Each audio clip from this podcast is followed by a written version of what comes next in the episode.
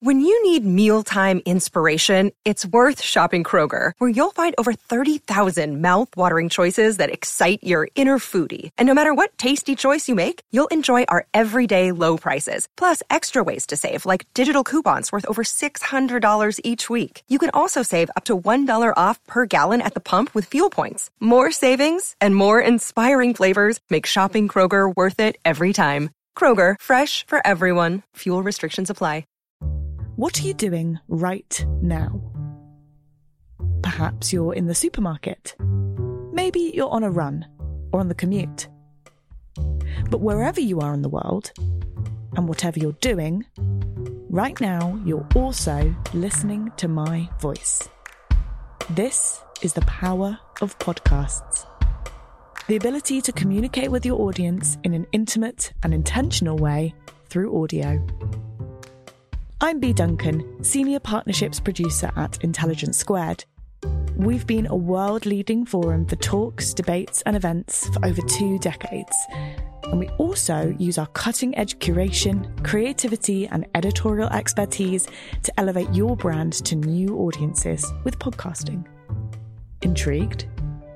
To find out what we can do for your organisation, book into a free consultation with me today. Find out more by going to www.intelligencesquared.com forward slash partnerships.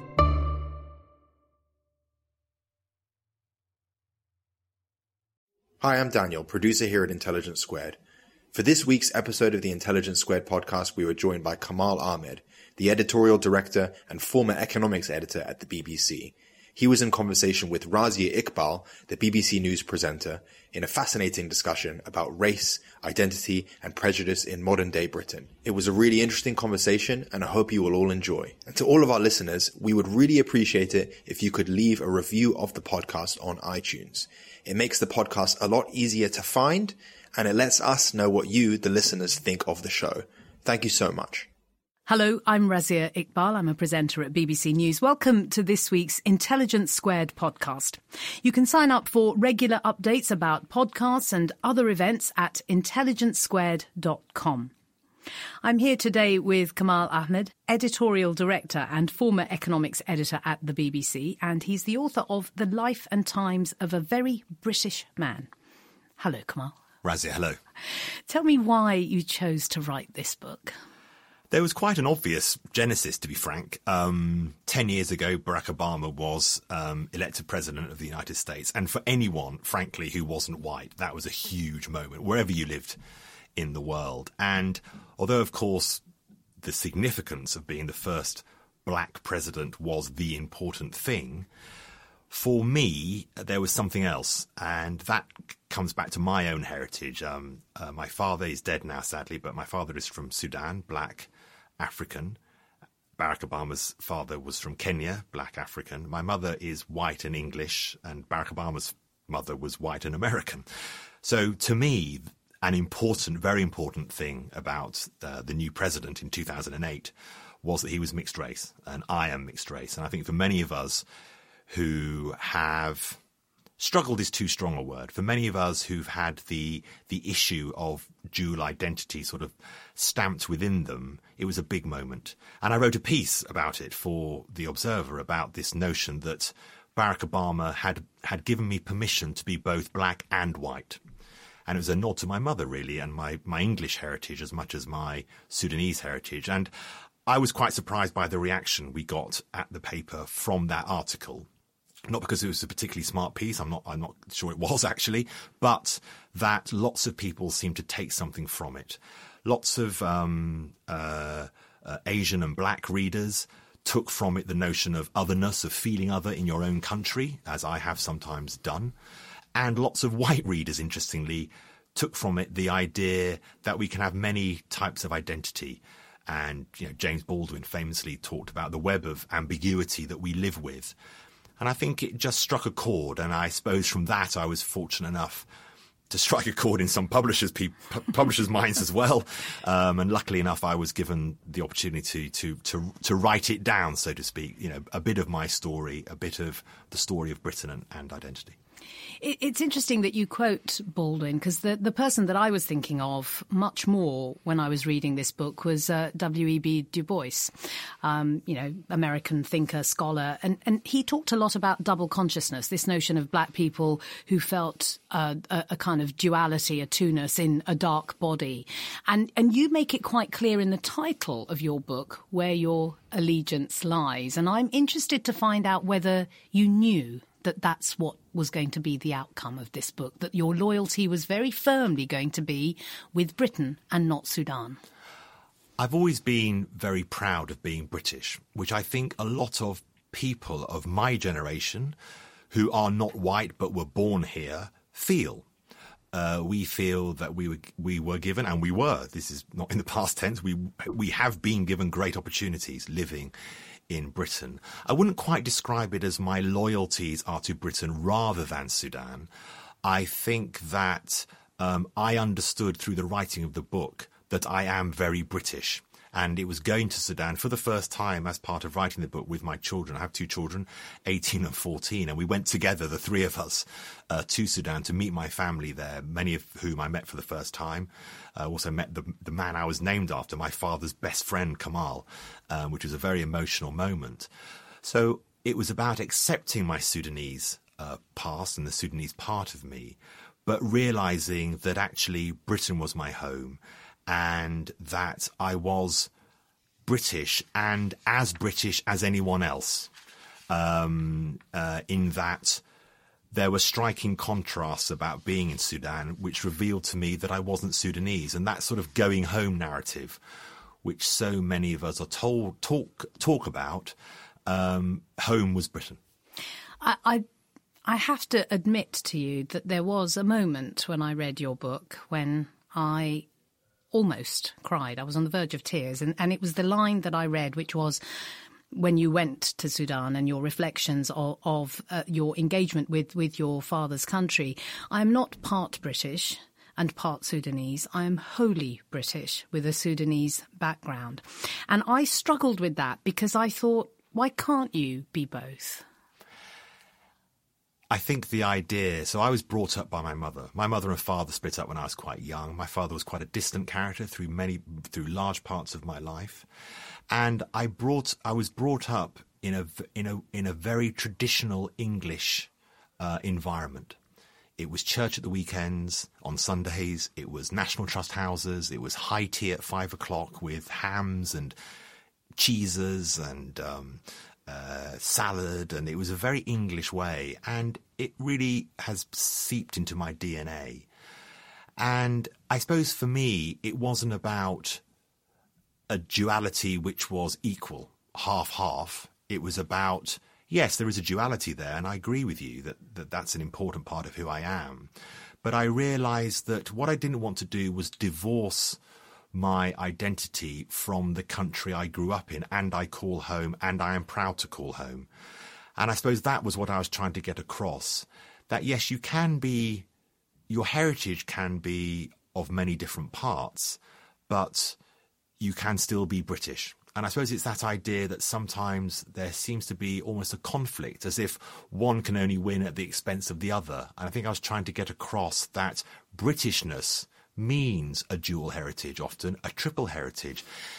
And also, not just in ethnicity, it means that we are all other in some way. And that might be ethnicity, but it might be gender, it might be sexuality, it might be around disability, it can be around many things. And it, it does not make you less British. I think that was the point I was trying to get across. But I do hear your challenge. I hope people don't take from it that in any way I'm rejecting um, uh, part of me, the Sudanese part of me, because I that is not what I was uh, I was attempting to do. But I was attempting to say that this still can come under a proudly British banner. I mean, among the among the most moving things in the book is is quite clearly a, a tribute to your mother, and in in many ways, when you say we're all other in some way, she was too. You know, because she made this very very distinctive decision to do something in the 1960s, which was unusual, rare she married an African man. She fell in love with him and she married him. So th- that comes across in a really big way. But what also comes across is the kind of just under the surface awareness of your English family of race with your grandfather, your white grandfather saying, play the white man when you're playing cards with him. You know, there are things like that that are just there bubbling under the surface. And I think um, when you're very young, you don't really notice them. It's been an oddly emotional journey writing the book because I have had to dig into things I have not thought about for 30, 40 years.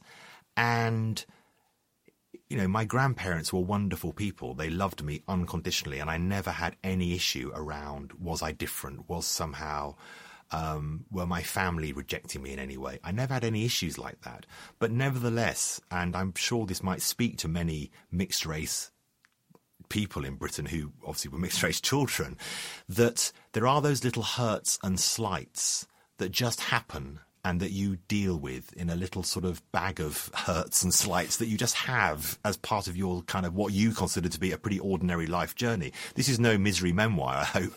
It's not a complaint at all, but it's just an explanation that when you weren't and in the 70s and 80s, this was a really significant part of the majority, the white majority. You were clearly not. You were marked out literally by the colour of your skin um, that these things happen to you and that that gives you a, a, perspective on, on the country you live in, which is very different from um, uh, somebody who grew up as a sort of white member of, of society. Now, lots of these things have changed over the over the decades that I've been alive. The many decades that I've been alive, many of these things have changed.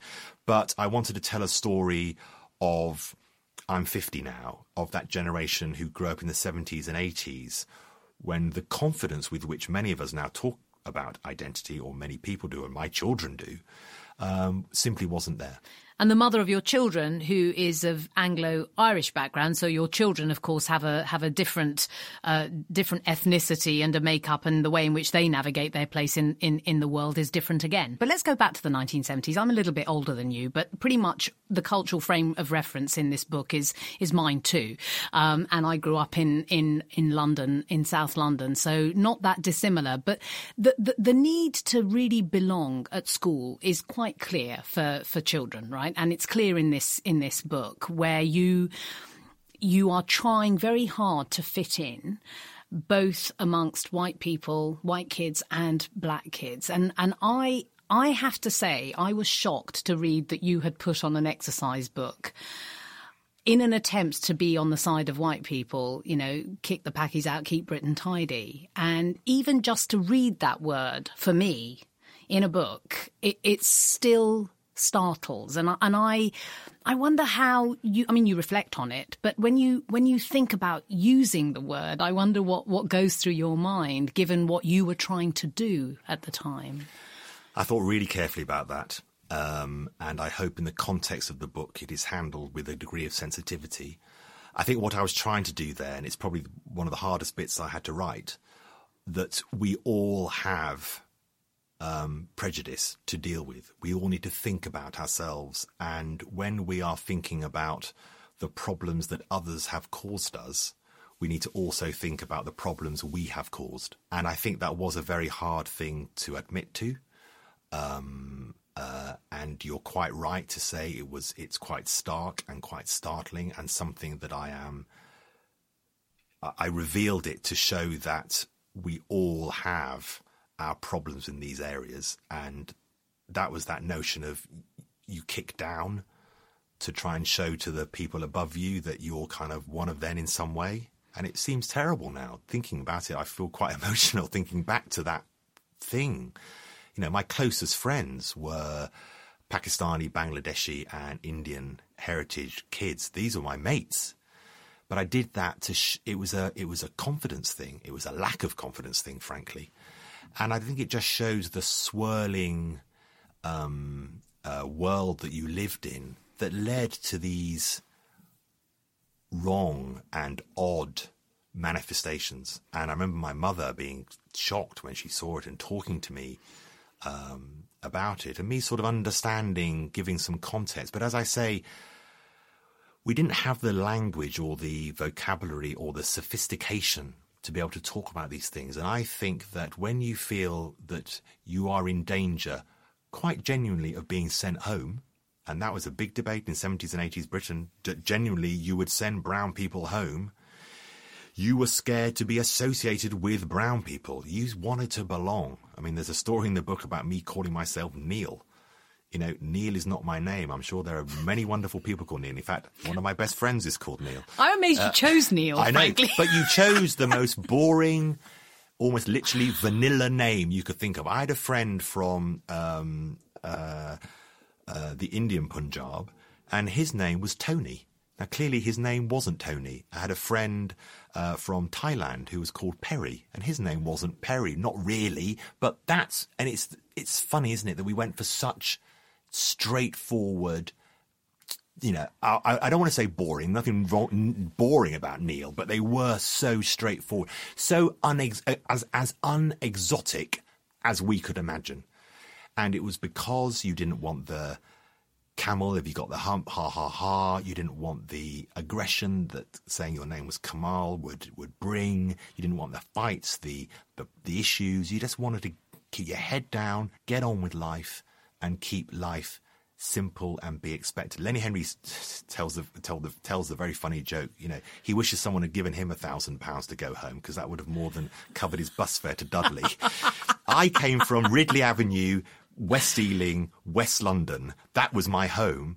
But these people were saying to me, yeah, we might tap you on the shoulder and send you back to a country you've never been back to, which in the textbooks and in the school lessons, I thought was a, a continent full of mud huts and poverty and war. And that was kind of it. Whereas Britain invented everything, had kings and queens, and ran the world. And so, boy, I want to choose Britain out of those two. So, of course, it's not until you learn, and with that similar phrase that I've I used, it's not until you learn about who you are, who your friends are, that you actually understand the hurt that can be created with that what I and I can't repeat it now, but that that what I wrote on that exercise book. It, it, it's it's interesting because all of those people who were your contemporaries are all fifty now, and they are part of this country. You are part of this country, and and yet something has shifted in your mind that has made you feel entirely or much more at ease in the same country that you occupy with those people who persecuted you when you were very young. And I'm interested in that. Yeah, I think I think a lot of this is about, and maybe this is the journey that many of us have. As you get older, you frankly have more experience of life. Um, you go through traumas of many different types, um, uh, and you gain perspective. And also, the key for me was was accepting who I am. I think a lot of my generation, for a long time, were struggling to be accepted by what they thought was their country, rather than thinking, "This is my country. You should accept me." And I think that is part of the journey. I hope of growing up. It's part of the journey of the book. Uh, it's a story about accepting who you are and settling on uh, the idea that, as I say, being British, I'm as much British as anyone else on this island of immigrants. Ultimately, we're all immigrants if we dig back far enough. And so it's that acceptance story which is which is part of it, and it's quite an optimistic story. I think um, the book is not a bleak book. I hope it does tell some difficult stories, of, as you've touched on, um, but also it's an optimistic book. It talks a lot about the generosity of conversation, the need for conversation, and also I think in a, in a sense the, the country is is at a pivotal point in its in its story. Um, I always thought if you you know I, I went I started work in the early 1990s just after the last recession before the financial crisis of 2008 and that period from the early 1990s to 2008 was a pretty benign one. And all the all the statistics all the figures revealed that we were becoming more at ease with the notion of race. I remember standing with a with a, another father a white father who's a friend and our boys played rugby together and him saying you know by the time our kids are adults there will be no racism and sort of slightly agreeing with that. This was a few years ago. But I think that some of that idea has slightly broken down. I think The financial crisis created all sorts of tensions, ideas of otherness, who to blame, who can we blame for what's going on. And the notion of otherness and tribe and the need to make other people enemies has slightly come back into our debate, and it's a bit about that. But even before you get to this place where you think people were assuming that we were in a kind of post-racial society or getting there, getting, there, moving there, yeah. towards yeah. it perhaps. I mean, when you talk about the early 1990s, you know, that's when Stephen Lawrence was murdered and the, you know, that was 1993. So, you know, absolutely at the heart of what was happening in this country was so potent and difficult and and I'm I'm not convinced that we are entirely at ease. I, I, am interested in your in your book where you talk about the, the, the way in which we have to try and listen to the other, and I, am really intrigued by that. You you know you quote a couple of times the. Um, the the philosopher from the 1950s, uh, Gordon Allport. Gordon, Gordon yeah. Right? So so he's got this idea, this contact theory idea of um, the, the the the need to to not not shout at other people, to not attack them, but to to have a sense that if you, the more you know people who are not like you, the more likely it is that you will engage and be sympathetic and empathetic. And and I think against even the legacy of the Stephen Lawrence murder, it, it, it feels incredibly hard for a lot of people who are not necessarily as privileged as you or I to to do that. And I, I wonder who you're writing the book for. I agree with so much of what you've said. Um, and I do, I devote quite a lot of time to the Stephen Lawrence murder. And the book is certainly not Panglossian.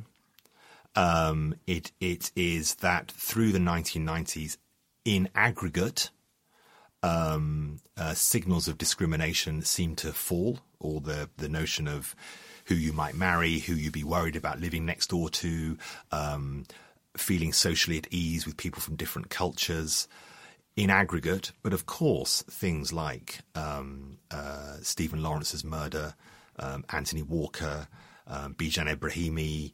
I go through a lot of the horrors, the absolute horrors, which cannot be forgiven. And it's not about this country saying we've moved on, and certainly nowhere near um, a post-racial world, nowhere near. But I think there was a notion of almost automatic progression with these horrible twists in the in, in a road of progression. I think that's what I was trying, what I'm trying to argue. And that notion of progression, I think, has now been questioned more fundamentally than it certainly was in the 1990s. But you are right. And, um, I go back and I speak to um, a, a, school friend who I've not spoken to for 30 years, Andy Sampson, who had two Bajan parents. And he reveals much more, as you're saying, Razia. For a lot of people, it was much more horrific than my life. And you're absolutely right. I do say in the book, I need to check my privileges. I need to think about, I was, my mother was very engaged in my education. She had time to do that. She knew the system. She was an English teacher. She was from England. She was white.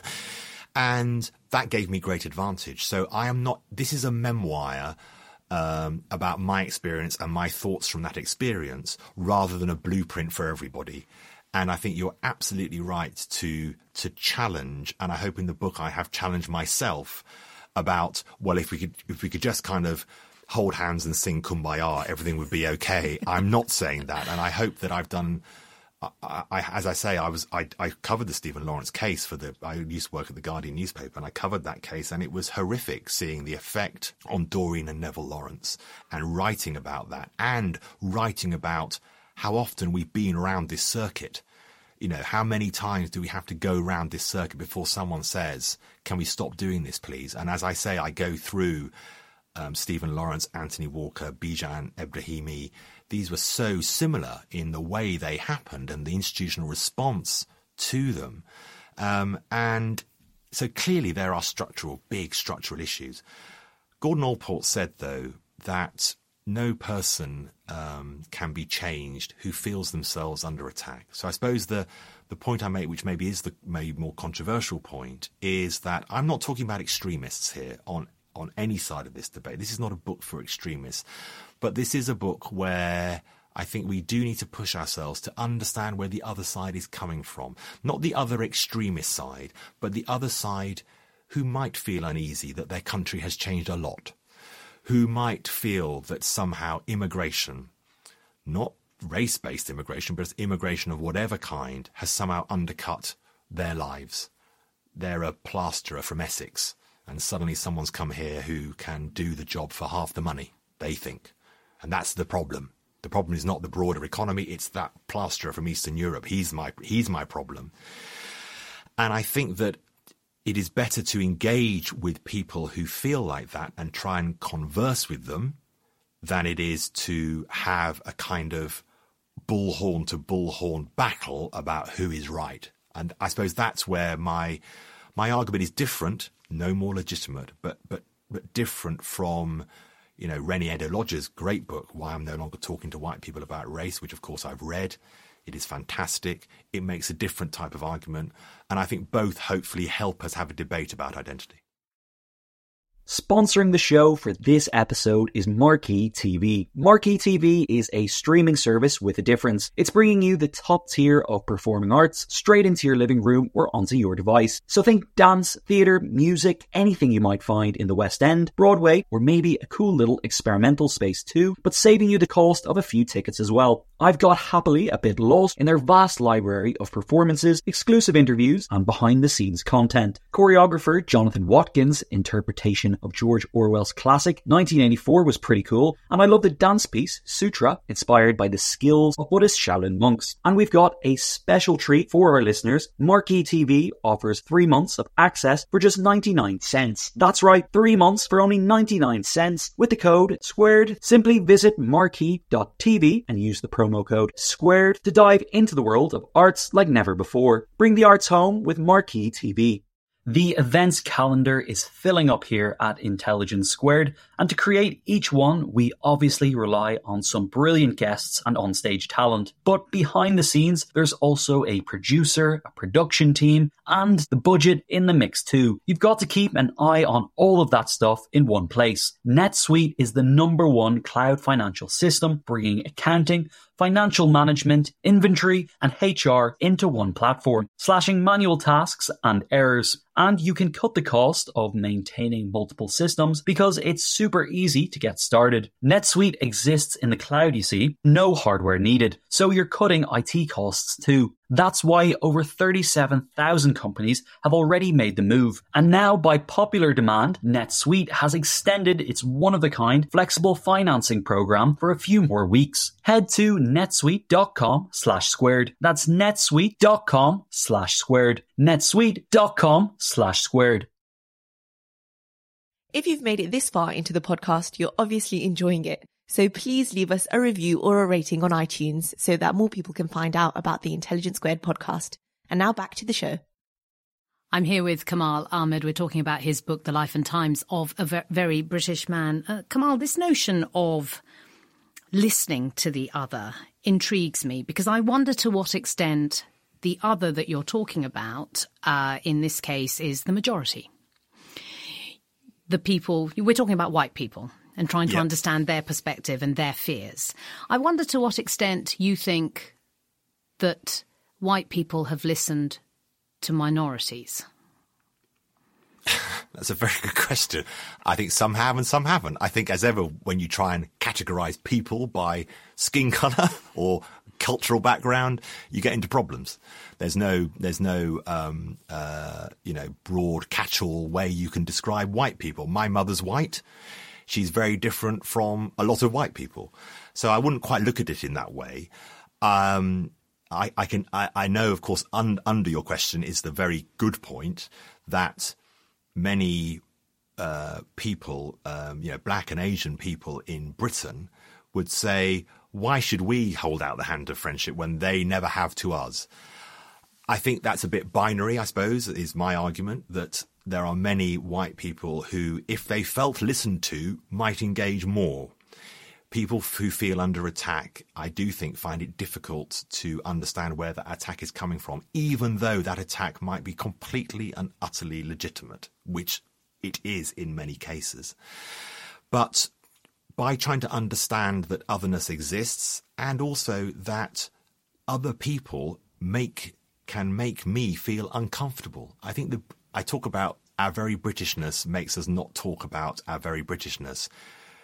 We these are emotional arguments. Identity is an emotional issue, and we find it difficult when the conversation becomes uncomfortable, and so we we we we shy away from it. And I think that's part of our problem. Part of our problem is shying away from having these conversations with people who make us feel uncomfortable, because if we don't do that, I, I think we are not going to make the progress we could do. I, I wonder also, though, it, I, I, don't disagree with anything that, that, you've just said, but I also wonder that there's a there's a moment in the book where you recount a, an, an encounter with uh, a man in a park. You're with your son, and you think he recognizes you as a personality on television, but in fact he is uh, he's doing he's giving you a Nazi salute. In the book, you say um, that you don't think it represents anything very much, not anything very much that I would consider British. I, I was astonished by that as a reflection because it was real. He did it. He did it in a London park. It's something. And, and the idea that it doesn't represent anything very much that is British struck me as a denial that there is underneath I don't know how many people, but some people, this man in particular, a visceral animus towards a person that he either fears, is angry with, whatever the reasons are, he thinks it's perfectly okay to invoke a, a fascistic salute. And and I wondered why you thought that there was nothing British about it. Nothing very British. He these people are not going to hijack my country. I think that was the point I was trying to make. That I am not going to be defined by the extremist, and I'm not going to let them define my country. And I think my son's response was instructive. he genuinely laughed, and he said he, he laughed because he couldn't understand the madness of what that man had done. It didn't mean anything to him in terms of the country he knows. Now, did it hurt you? Did it hurt it you? It did. It did. It upset me. But I think this the book is about not allowing the extremes to hijack what is good about Britain. And I think what is good about Britain over the past or the 50 years that I've been alive is that it has been a journey. Now, Razia, when I was young, I had National Front people marching almost down the end of my street every weekend. I had people selling fascist newspapers on street corners every weekend at football matches. I couldn't go to football, even though I wanted to, because of the racism, the the the, the Sieg Heil salutes all the time. And I think that in that era did sum up a sort of Britain that actually really existed. I think now the extremes might be louder, but I don't believe they represent our country in a way that I think there was more of a representation of that in the 70s. You are right, though, to test me and to test the is that argument true if that had happened in a different part of London to someone not as privileged as I am? And I completely agree with you um, that the notion of social capital, the fact that I am very privileged in my position, I'm very privileged in my, you know, the life I can have, gives me a social capital and a resilience that may not be available to others. And I and I hope that people through the storytelling I do with, with others, like Andy Sampson, my old school friend, the the horrific racist cases that I talk about. That's this is my story. This is how I feel about Britain. It doesn't mean this is how black and brown people should feel about Britain. Black and brown people should feel about Britain as they want to. It's up to them. But I think it's interesting that you say in the book as well that the decision to leave the European Union might go some way towards solving the issues of race and identity than anyone had imagined. And and, and I I wondered how how you thought that might manifest itself in the context of the man who gives the Heil salute, and you talk about him being an extremist. There clearly is a real polarization in this country as a result of the Brexit vote, and there are many people who chose to remain who do, rightly or wrongly, think that those who wanted to leave are prejudiced and discriminate against the other, and some even think that they are racist. Um, and I'm, you know, I'm, gra- I'm grading the notions of prejudice because to call someone a racist is a pretty serious thing. Um, so I, you know, I wonder how you think leaving might might help to to kind of heal some of the, the really difficult, potent issues that race presents this country with.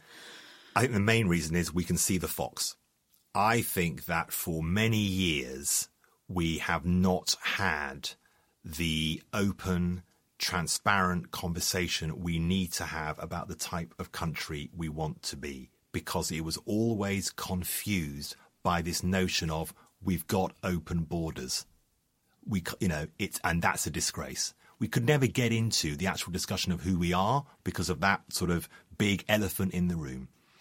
And I think that, you know, if and when that is removed, the notion of free movement, that we can have a proper conversation about uh, who we are without that huge challenge, which made the conversation at times almost impossible. And I think there's a second point. If you look at a country like Scotland, which has net emigration, uh, their attitude towards the notion of we need people to come here to support our economy is very different from England, where the narrative is about we're far too crowded, too many people come here. Now, if the result of Brexit, which is of course likely, is fewer people come here, then we may realize with an aging population, with our health needs, with just the brute facts of economics, we need people to come here. Now, wouldn't that change the tone of our debate about otherness, about welcoming, about who we welcome and why we welcome people here? I think that's what I mean by it could have an ironically positive effect on the debate.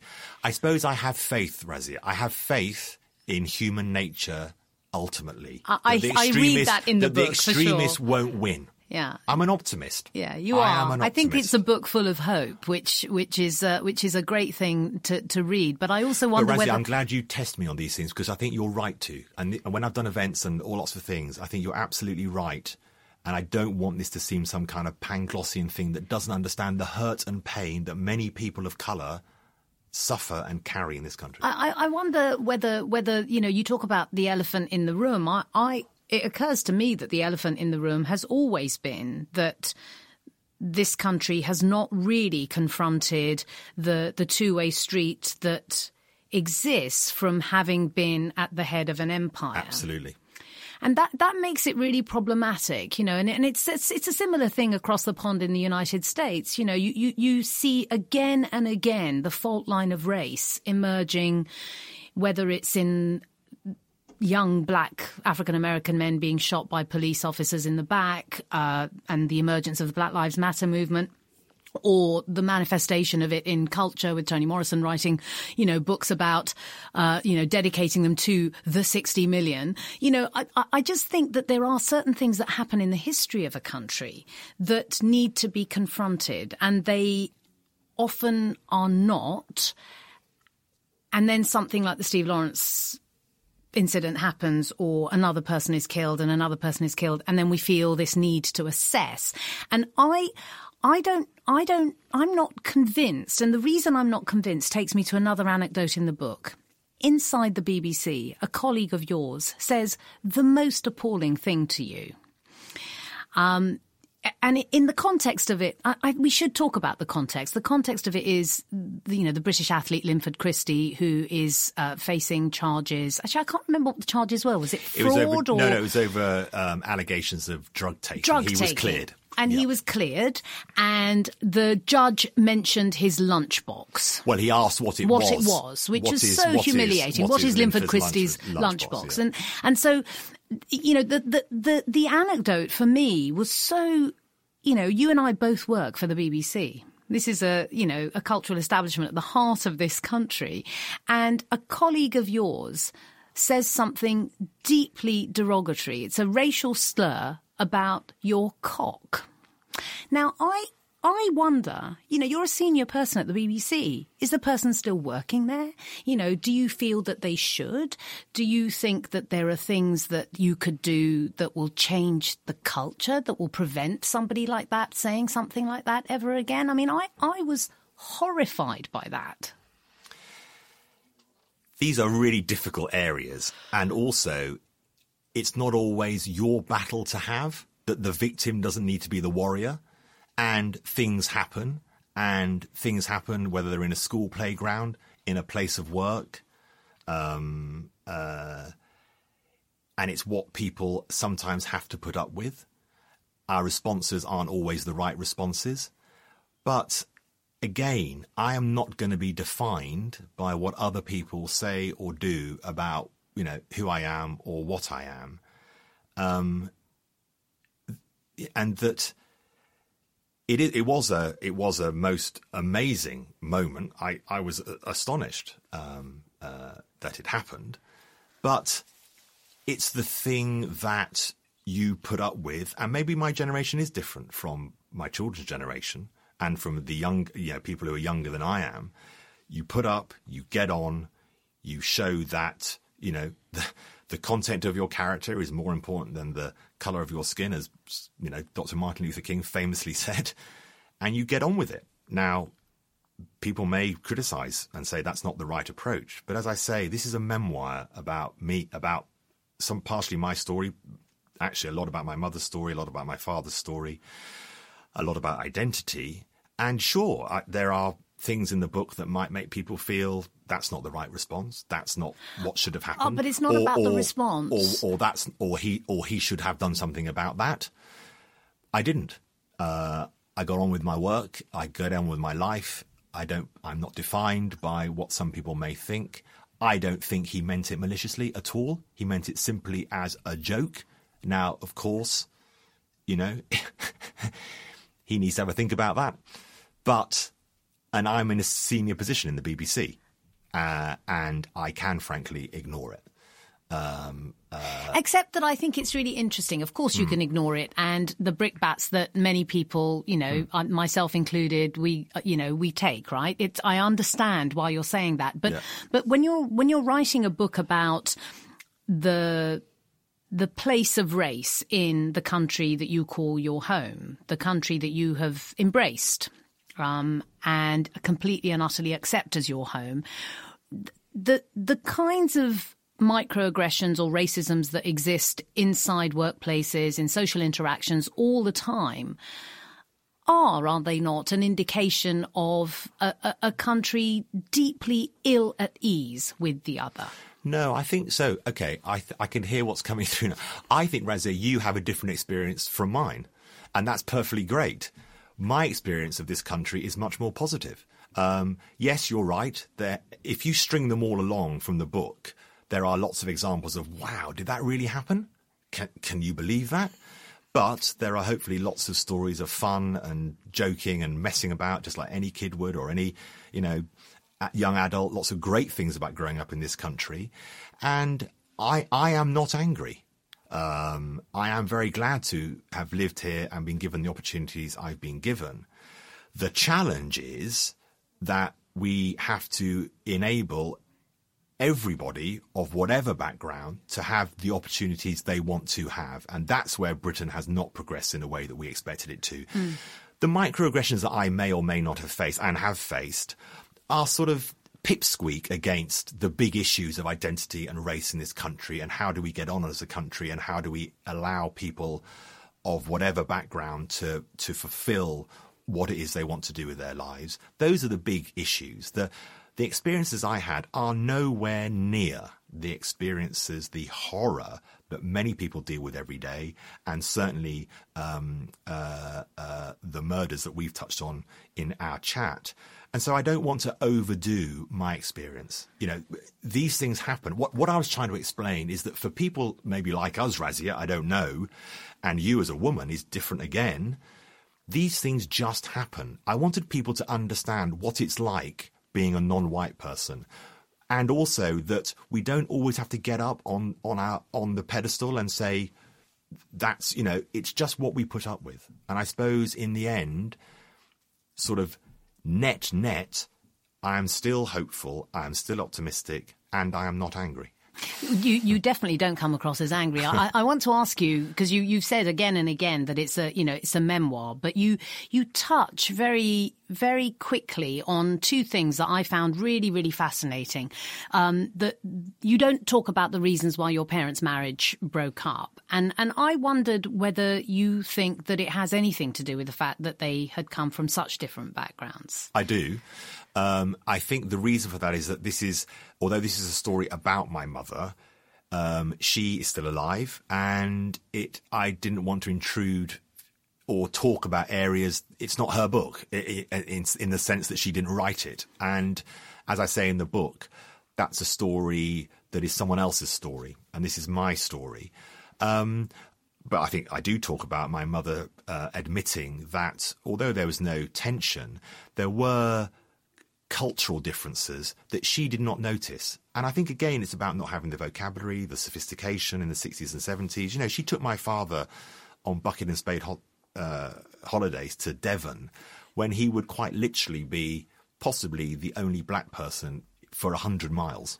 And I was the only brown kid for 100 miles. Now, that's, That's quite tricky. challenging, That's yeah. tricky for my father. And my father came to London. And I think, yeah, there were big differences. And, and but they were, they, they, they weren't differences where it was racism. It was just it was just a cultural, massive cultural difference. And also, both my parents are quite revolutionary and were quite kind of go-getting. And you put two go-getters together, they only need to start diverging a little bit to be quite quickly quite far apart in terms of what they wanted to achieve in their lives. And I think my and anyone listening to this, and Razia, you might know this as well. Immigrant fathers are often quite tough and they maybe expect their wives to be in a certain way. Now, frankly, my mother was not like that. My mother was one of those generation of radical feminist, uh, that almost first generation, not first generation, but the first group of women who battled for the legislation that we now um, um, maybe not take for granted, but we now take advantage of, have the advantage of. Um, and I just think my mother and father were both quite radical characters. And I think that's probably more to do with it than the colour of their skin. Although my mother would always say that she thinks, looking back now, in hindsight, my mother and father stayed quite friendly through their lives. Through my father's life, he's dead, my mother's still alive. They stayed quite friendly, but my mother understood as she reflected, talking to her about this book, that she didn't make my father's life very easy because she just carried on being English and expected him to fit in. And I don't know, Razi, whether you've found this. I don't know, obviously, much about your background because I haven't. I, I, don't think. Have you read a book? Have you written a book yet? I haven't written right, a book. You need to write a book. I want to hear your story.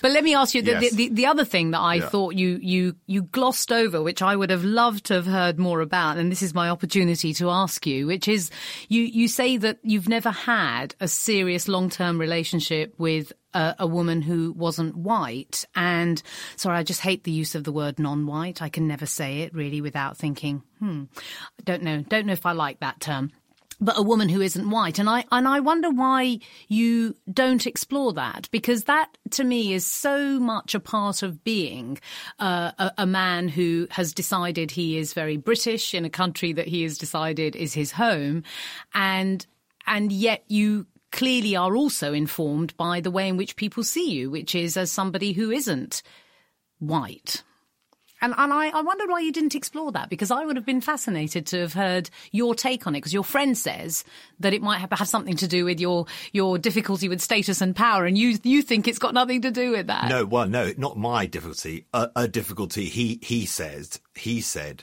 um, black people have around white women, the issue of white women, and I said it was just coincidence. I believe it was coincidence. I also think books don't need to answer every question. I don't need to, I don't need to answer every question. There's a lot of honesty in that book.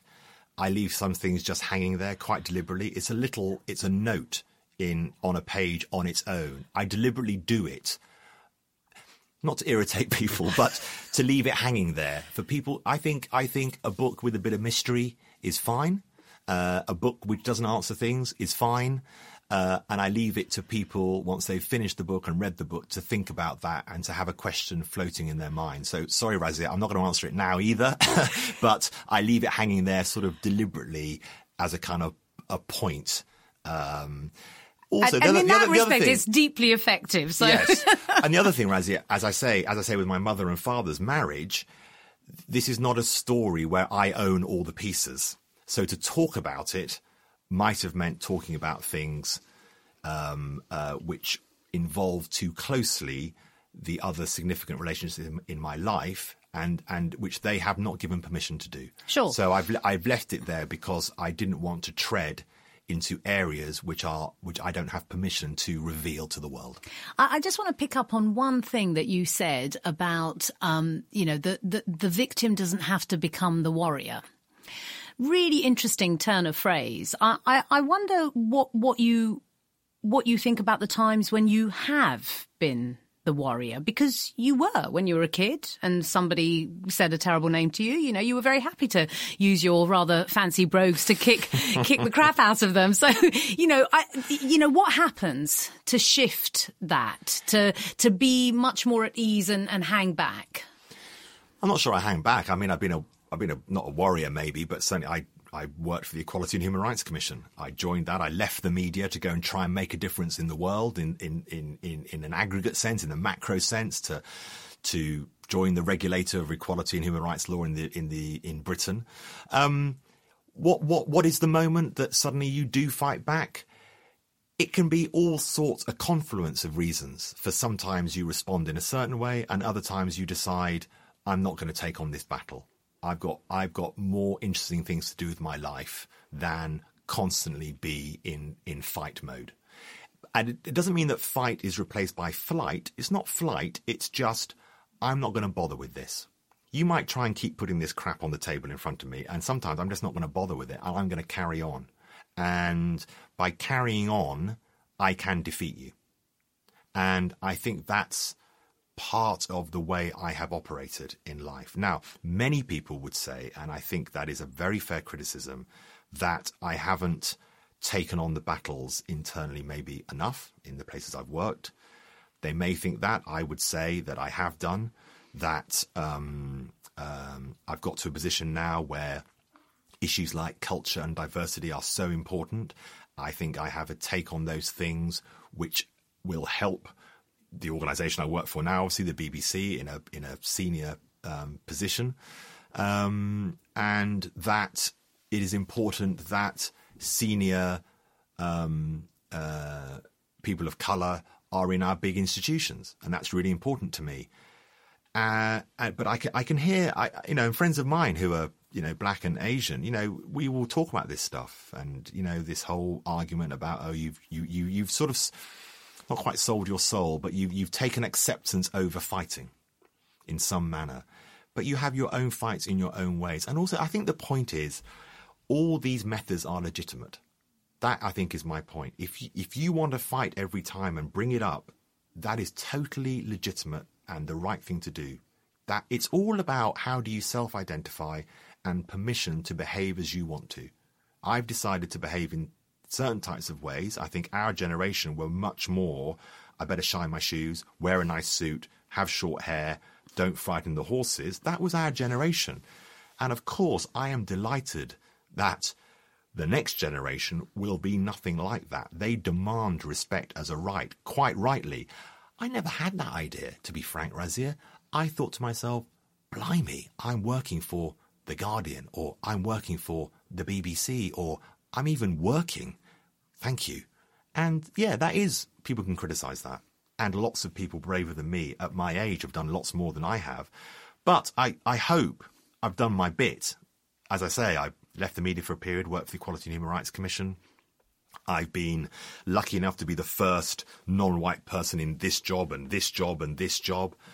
Um, I'm no, I'm no role model, but at least, you know, it, it, it, I have got into senior positions in the media. These are, you're right, these are difficult subjects, but I hope I have shown that um, uh, by sometimes parceling those microaggressions, those attacks into one corner and saying, I'm not letting you mess with my head, mess with my journey, get in my face. I'm going to ignore that and I'm going to carry on. And I'm going to hopefully help this conversation about otherness change so that the next generation don't have to go through what not me so much, but certainly friends of mine went through. Kamal Ahmed, thank you so much Thank for you. speaking to us. What are you doing right now? Perhaps you're in the supermarket. Maybe you're on a run or on the commute. But wherever you are in the world, and whatever you're doing, right now you're also listening to my voice. This is the power of podcasts. The ability to communicate with your audience in an intimate and intentional way through audio. I'm Bea Duncan, Senior Partnerships Producer at Intelligence Squared. We've been a world leading forum for talks, debates, and events for over two decades. And we also use our cutting edge curation, creativity, and editorial expertise to elevate your brand to new audiences with podcasting. Intrigued? To find out what we can do for your organisation, book into a free consultation with me today. Find out more by going to www.intelligencesquared.com forward slash partnerships.